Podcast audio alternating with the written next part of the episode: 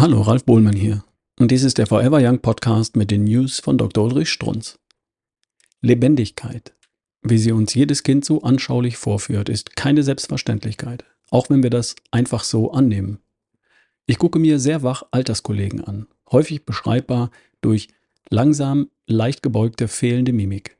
Lebendigkeit? Ich weiß nicht, ich weiß nicht.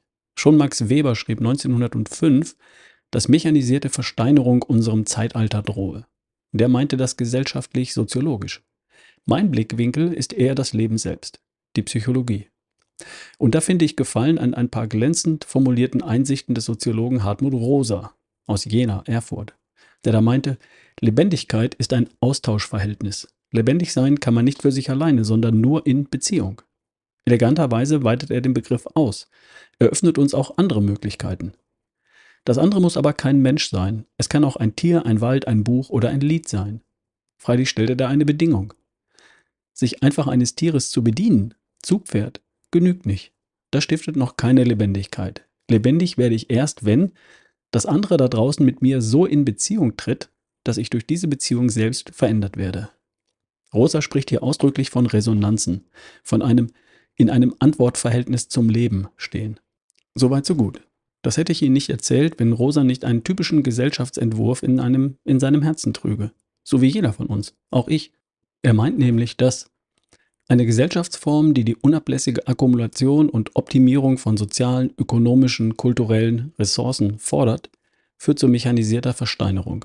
Heißt übersetzt, unsere auf Wirtschaftswachstum ausgerichtete Gesellschaftsform führt ins Leere. Laut Rosa. Die übliche Anmerkung von mir.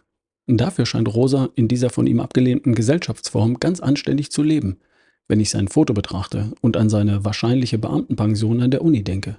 Nenne ich fehlende Authentizität. Sie verstehen mich. Jetzt kommt's. Weil Rosa nun einmal diesen Glaubenssatz verinnerlicht hat, kann er doch tatsächlich den folgenden Gedanken prägen. Wer sein Leben systematisch darauf anlegt, seine Weltreichweite zu vergrößern, mehr Wissen, bessere Kontakte, einen leistungsfähigeren und attraktiveren Körper, ein höheres Einkommen zu haben, verliert Stück für Stück seine Lebendigkeit. Also darauf wäre ich nicht gekommen. Wer seinen Körper fitter, leistungsfähiger, also gesünder macht, verliert seine Lebendigkeit? Meine Sicht, da hat sich jemand verrannt.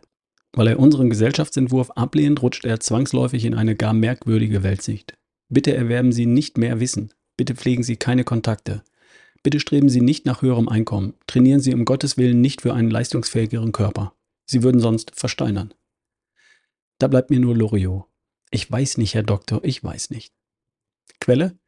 Die Zeit aus dem Jahr 2015, Seite 30 in der Ausgabe 14 vom 1.4. Das war eine News von Dr. Ulrich Strunz, vorgelesen von Ralf Bohlmann hier im Forever Young Podcast. Bis zum nächsten Mal.